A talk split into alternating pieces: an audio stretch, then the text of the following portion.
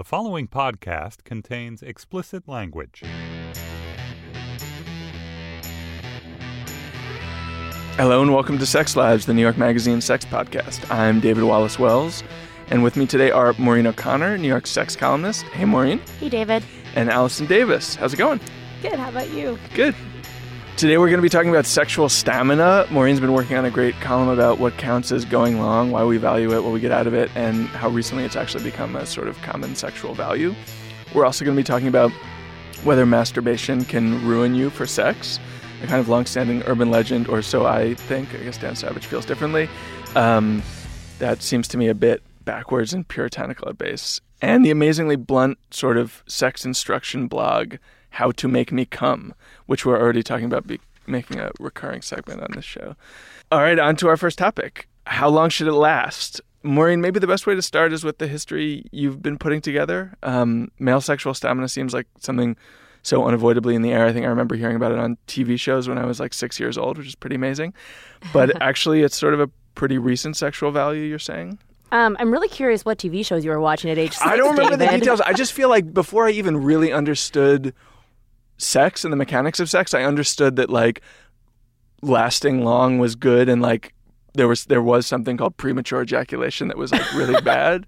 I feel like it's it's just like such a it's like a comedian's gold mine. It's true. And Missy Elliott with a One Minute Man. She does not want no One Minute Man. You're right. Yeah, right. so There's so much sort it's of in song too. there's so much cultural buildup, right? That the easiest way to sort of ding a man's masculinity is to both can't get it up and like can't last. Although the one minute man thing is interesting because what's the data that you had that it's like the average is two point Well, here, let's get to that. There's there's a lot of variety in the amount of time men last in what they call um, intravaginal ejaculation latency time, which is the moment from a dick entering a vagina to when it comes within a vagina. Can you say that phrase one more time? I like didn't. It's- it's fully too get it. hot. It's like too. It's too sexy.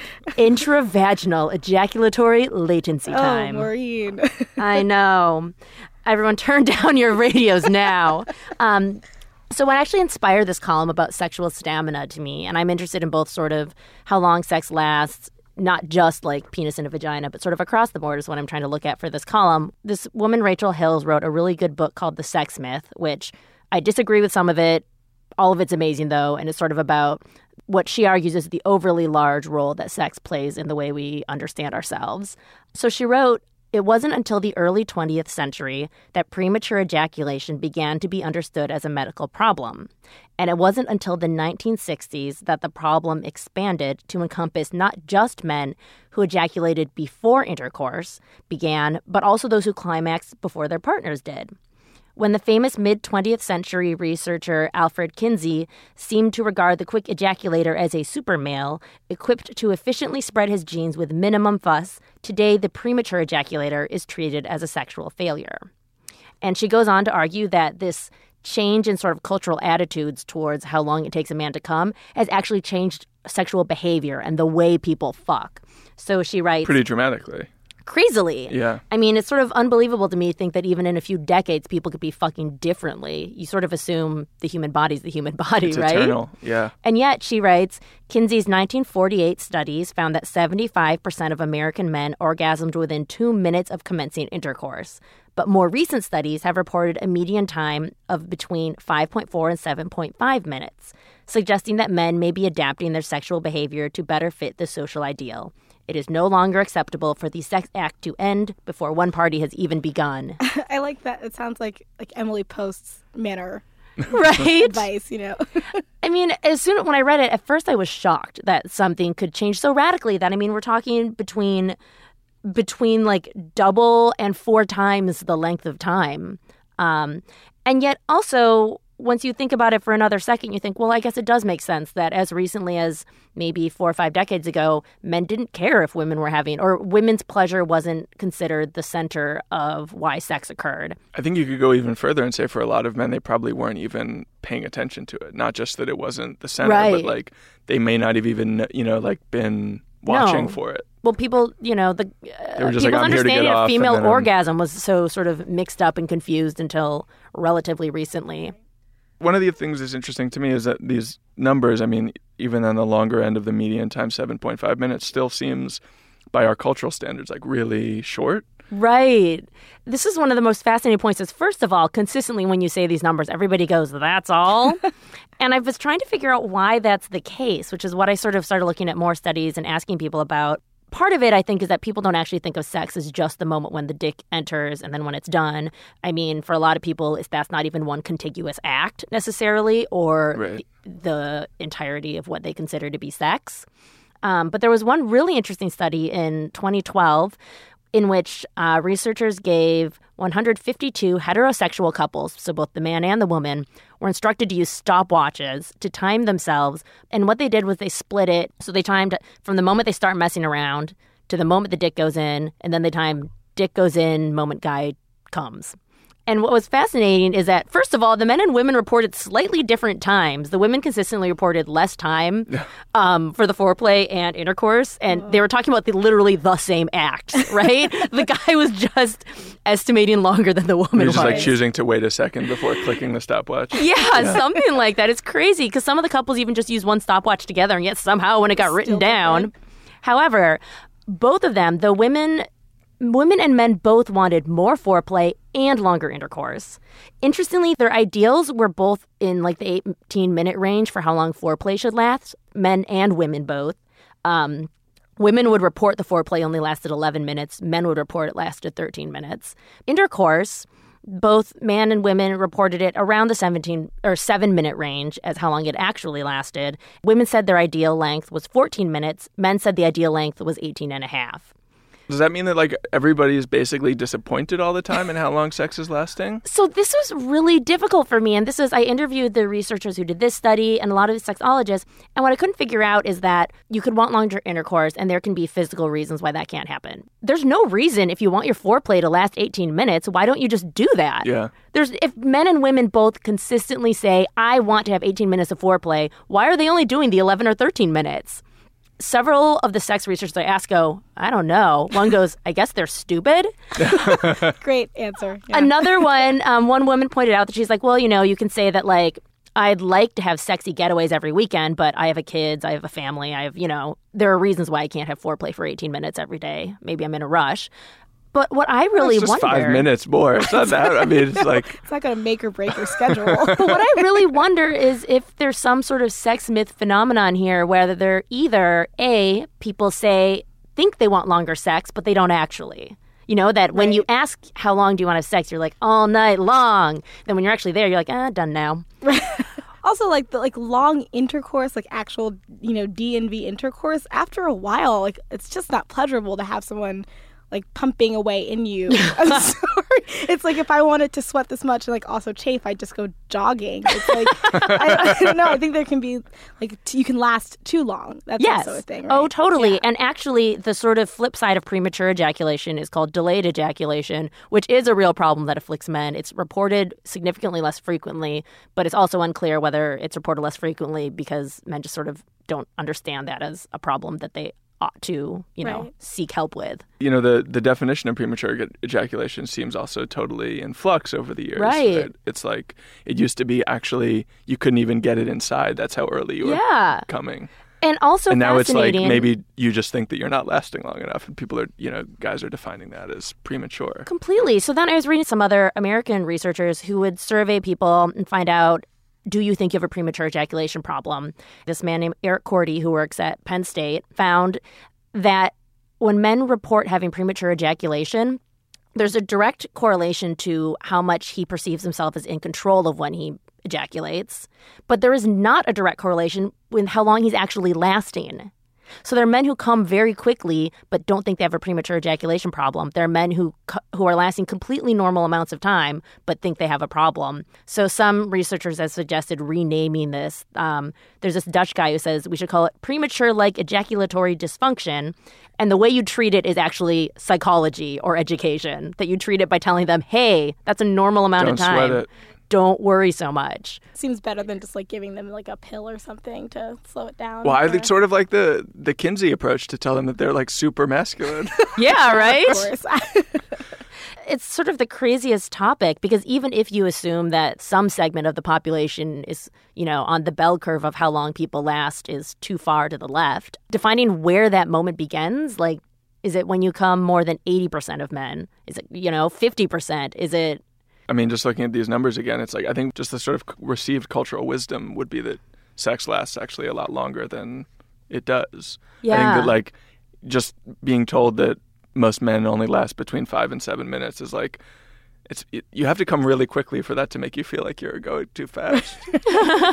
It's the other funny thing that I also wondered is whether um, there's some element of when you're having sex, you think it's lasting longer than it is, which was when I was interviewing people sort of anecdotally. One of my friends was like, Oh, um, he used the term time dilation, which you always hear when people are talking about like psychedelic drugs, of like time feels like it's moving at a different pace. And he's like, Because sometimes I'll look at the minute, and be like, Damn, we've been like banging for an hour. And he'll like look at the clock and be like, Oh, that was 10 minutes. you know, that maybe there's just that we just aren't measuring time very well Totally. or accurately when we're having sex. Time is a flat circle, right?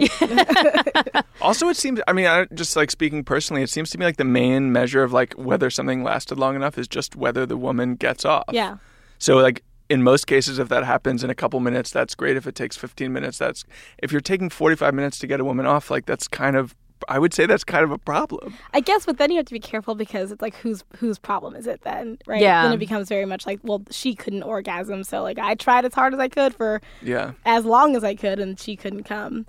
One of the researchers who did that study about foreplay versus intercourse, she pointed out that um, in other studies and in her clinical practice, she finds that men worry a lot about orgasming too soon, but women usually, she's like, I have literally never heard a woman say I orgasm too soon. But she's like, but I hear plenty of women who say it takes me too long to get there. Right. But you were also saying that there's a real lack of information and reliable studies about how long it takes women to get off, right? Completely. Yeah. And I mean, some of that is related to the fact that, like, what you're trying to measure the woman doing is so sort of specific and variant. There are plenty of women that get off in like mere seconds with a vibrator, but if she's doing this or that, maybe it takes longer or shorter. Um, Is the idea that it's less variable with men that men basically last the same amount of time? Interestingly, yeah, actually. Yeah. There are studies where they've studied how long it takes men to come, and between masturbation and hand jobs from other people, it's pretty much the same time. Um, vaginal intercourse and oral intercourse almost have roughly the same time, like consistently within the guy, even though it might feel like longer or shorter depending what you're doing, or he might be trying harder, you know. If he's having vaginal intercourse, maybe he's going to focus himself on lasting longer. But Right. pretty much when they just like go for it and let it happen the way that makes them happy, when it's in a wet orifice, it's one thing, and when it's in a hand, it's something else, pretty much. But with women, there is a huge amount of variation in how long it takes them to orgasm and when. And also, most women don't have what they call the refractory period, which is the post orgasm recovery. So, plenty of women can have multiple orgasms. What you're measuring until, or when you're measuring from, you know, the beginning of arousal to orgasm, orgasm to other orgasm, there's just a huge amount of variance. As far as I can tell, and also based on the people I spoke to, there's just not as much data on that. And there is like so little information about lesbian sex. Like there was, I mean, there's not that much information about gay men's sense of premature ejaculation and all that too. There are some studies about it that suggest it's similar um, in proportion to straight men. Well, you also said there were f- at least a few studies that uh, suggested that they were much more afflicted with anxiety about it than straight men. Yeah. Which is interesting. totally fascinating. So, men in relationships are more likely to worry about premature ejaculation. Single men are more likely to have worries about erectile dysfunction. But gay men tended, so they had lower rates overall of reported premature ejaculation and erectile dysfunction, but they were off the charts way more likely to report yes to certain types of performance anxieties like if I feel I'm expected to respond sexually, I have difficulty getting aroused as I thought about this, I thought, I, I don't know, I sort of couldn't quite piece together why that would be the case.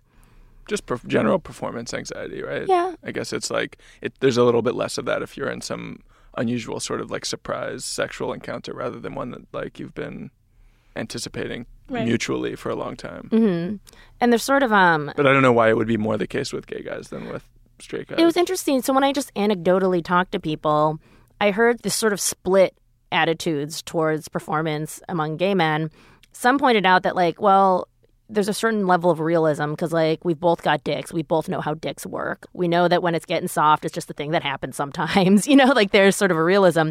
But then there's also, um, I think, a sense of sort of performance comparisons in some ways, Yeah. um, or just more comparison because maybe there's just a more culture of recognizing and talking about and looking at dicks and talking, you know. In a straight coupling situation, you're like, this is the dick that we're working with. There's only Yeah. one. I cannot compare this to anything else right now. yeah, and there's more. I think I I think there's more of a taboo on talking about like all the dicks you've seen with your boyfriend than. Um, I don't know. Some dudes take real offense or real issue with that. Whereas when everyone's got a dick, I mean, it seems like there's a little more openness. Yeah. But then, so that openness can either lead to realism or sense of competitiveness or wanting to outperform the predecessors. All right, so we've been talking about sexual stamina and just why we care about it so much. Let's move on to our second topic, the death grip. Maureen, do you maybe want to introduce this one? Yes, I mean this is sort of stamina related. Uh, so the death grip is this possibly mythic phenomenon that circulates on the internet, and people have a, men have a lot of anxiety about it. Um, and it's this theory that by masturbating too hard, by gripping too hard on your dick, you can ruin your dick and ruin your ability to come, ruin your ability to have great sensation. And so this writer, Mike Pearl at Vice, wrote an article that basically debunked what sort of for decades huge portions of the internet have had great anxiety about. It's a phenomenon that Dan Savage probably first described as so many sexual neologisms. And he, he seems really to believe it. Like he He does. It was 2003. He described um, some guy wrote in saying he was having difficulty coming, and he wrote about a hookup who needed, in order to come, had to masturbate extremely violently and like really, really hard. And then he was like, that guy had to relearn how to come. So this guy Mike Pearl goes and he interviews urologists, sexologists, whatnot, and they kind of point out that of the many things that could be causing a man to have difficulty coming or maintaining erection, the so-called death grip, most of them think that doesn't actually have an effect, but they say it's really far down on the list. The more likely problems are, you know, drinking, if you're depressed, if you have anxiety, um, if you have diabetes, if you have nerve issues, that there's like 8,000 so things. factors. They did say that some people have what they call idiosyncratic masturbation, which might be the way they're holding their dick, but it could be like you just really need to be touched in this one place, or you're used, you know, you've created some kind of gestalt in your mind about what you need in order to come. Yeah, it it was interesting to me that it suggested that like so much of what you need to come is just learned behavior, and you can find yourself in one pattern or another where you're dependent on like, I mean, I guess if you're masturbating, it's like how you're how you're doing it or what you're looking at, but beyond that, other kind of sexual encounters, like if you need to be fucking in one particular way or um, Right. so much of what you think of as being basically animal desire is actually totally learned behavior and can be revised by Right. training. It's something you discover, particularly masturbation, like in total privacy when you're kind of young. And I mean, you can develop really weird habits. Yeah, in the article there was some guy who was like uh like only jerked off into like the same pillow that he had been jerking Oh off into Oh god, so for gross. Yeah. Yeah, and then he came to only be able to come into this pillow. It seems like, imagine such like you're fucking some guy and he pulls out a pillow that has like 40 years of cum baked into it. I really needed this. I can't finish without this. I can't come on your face, but I am going to come on this pillow. Ah, it's so uncomfortable. yeah. But I really like how this like the death grip has such a like cult discussion around well, it. what a phrase. It's I like know, the the- best phrase. Right. But curedeathgrip.com is something that was mentioned in that article, which like, right. someone bought the URL to like really like share information about the death grip. I mean, No. I didn't realize it, I had never heard of this until you brought it to the table. Sexual myths sort of grow in Right. this certain way and people can very invested in it. But it also makes sense to me that all these psychologists point out is that there's a huge component of sex and what we think of as sexual success is tied to our confidence and like the placebo effect is extraordinarily Huge, great yeah. Yeah. in sex Totally. So, you know, if a guy goes to curedeathgrip.com and then he feels like he takes some actions that make him think he's going to be better at sex, like he might actually end up better at sex. Although on the other hand, like the fact that people are worrying about death grip may make him worse at sex, right? True. Also a good point.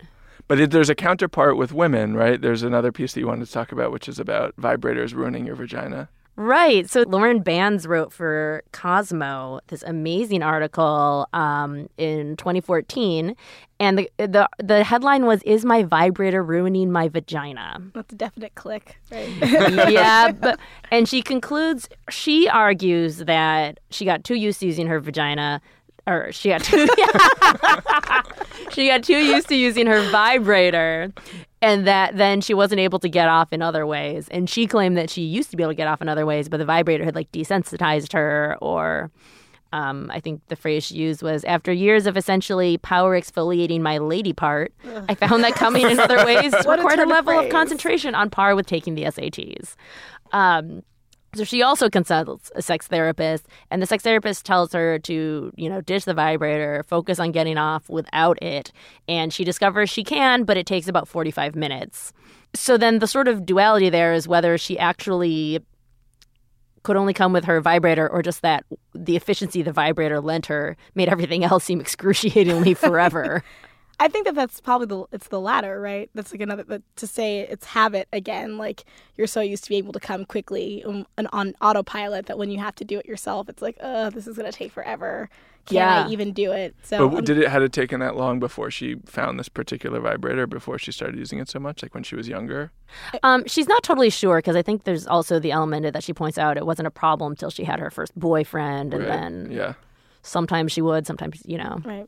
What a lot of people point out is like if you get horny enough from forcing yourself to not say masturbate in the specific pillow manner that you do or using your vibrator, if you get horny enough, eventually you're gonna fuck and you're gonna, you know, like you'll be doing something. You'll find a way to come from the other methods you're trying to use Well, humanity will always most of the a way, time. right? yeah, and if not, then you know just have sex and do the thing you need. right. At the end, your coda can be that every time. We've been talking about the death grip and whether uh, vibrators can ruin vaginas. Now let's move on to our last subject: how to make me come. Allison, do you want to introduce this amazing? Yeah. sure. Um, so there was a, a blog that uh, the cut was hipped to called "How to Make Me Come," and it was basically like the simplest yet most brilliant idea. The woman who remain, wishes to remain anonymous set up a Tumblr and wrote a little essay about an frustration she had um, not being able to orgasm, and encouraged other women to write in and share. You know, their stories of how they came or questions about how do I come or I can't come. And it turned into this really great, completely anonymous um, kind of fo- uh, forum for women to discuss orgasms openly. And I was reading and I was like, oh, look at all these tips that are kind of manifesting. what were what were like the leading tips? He asks, like leadingly. What were the- Dot, dot, dot. Um, I mean, it's mostly it's a lot of communication, which like might disappoint you. Oh, I'm corny. Yeah. sorry, But you know what I you have to be able to talk about it. What I liked about this is that people say how to make them come, but they're specific. You know, like one woman writes, like, okay, so first you're going to stroke the top of my clit. Then once I get going, put a second finger on the left side, not the right, the left. Do it really specific. You know, that Yeah. it's, and then it like four minutes later, I should, it's so It's like a- it's a specific. specific. but are they so specific then that it's like not really helpful as advice, except to that woman's particular dude? Dayna Evans, our coworker at The Cut who did the interview, said, So do you think this blog is demystifying the female orgasm? Which is sort of a concept that we always love to hear and talk about. And the woman goes, Honestly, now that I've read them, it's kind of more mystifying because everyone does it Right, differently. anything goes, yeah. Which is kind The of sheer nice to variety. think, right? That like you can just try anything and throw anything at Maybe- the wall and it'll stick. Maybe, I know, don't who knows? But I think it's also so important to like sit there and think about, well, what does make me come? Write it down, and then hopefully the next time you're with a partner, you will feel like more empowered just to Yeah. say like four strokes to the left, sir, or like get Yeah. out of my bed. No, the sort of putting it actually into words, and then you're like, well, those are all the words I need to use. There's the sentence that needs to be said. I'll oh. just print it out and give it to you. um, but do you do you think uh, one thing I was thinking when I was reading some of the very very specific lists um, was like if I was like shouting this out to somebody in bed, like wouldn't that be such a buzzkill? You know, if I was like to the left, to the right, up, to you the know, left, just- to the left. you know, like I just I don't know. Do you guys think it's kind of a buzzkill to be? I think it, de- it depends on the dude and the encounter, but there's a way in which like making him feel like a total object that you're just manipulating would be hot to him, not the opposite. Actually, sounds pretty good to me as well. But I don't know. I've always thought I can remember moments when I think I've had that anxiety, that being overly spent. It was just like embarrassing to say like certain anatomical words, you know, or describing things. Yeah. But like in my experience, the guy just wants to make you come, and like he's gonna feel like a champ if he makes you come, and if you know your specific directions get him there, he's just gonna be happy, Right. and then he'll want to do it again. It's like that Amy Schumer skit. Um, did you guys see that one where she's like, "Here's a map to my my G spot," and then this guy had to like climb through her vagina, and it took like like 27 years, and then finally she like he came out and she goes, "Oh, that was so good," and he had a grizzled beard and was like, "It took so long." but I, I mean, I feel like sometimes it's just that complex, which is great. Everybody should have their own treasure map, but I feel like men might be overwhelmed by. Um, I mean, figuring out your own the- personal treasure map is like a lifetime odyssey, I think. it's overwhelming for all. Yeah, that's funny. Do you think if there was a How to Make Me Come that men were writing, what would our results be? Would they be as fascinating? would it just read as awful? Would it just be dumb? I think it would be so boring, right? no, no offense. Just like a few hand strokes and a. uh, Is that too simple? I would say I would guess that m- most men would just feel like they had many more ways. Uh, like the, interesting. the the sort of like the assumption of this blog is like, you know, maybe women have a few different ways, but it's not like thousands of different ways. And I think most men would be like, really, you can you could do most things and it would still work. It's liberating for everyone. yeah, I guess so. so we're talking about um, the treasure map uh, of how to make me come, and that's it for this week's Sex Lives. Our producer is Sam Dingman. Thanks also to Henry Molofsky, Laura Mayer, and Andy Bowers at Panoply. For Maureen O'Connor and Allison Davis, I'm David Wallace Wells. We'll talk to you next time, and thanks for listening.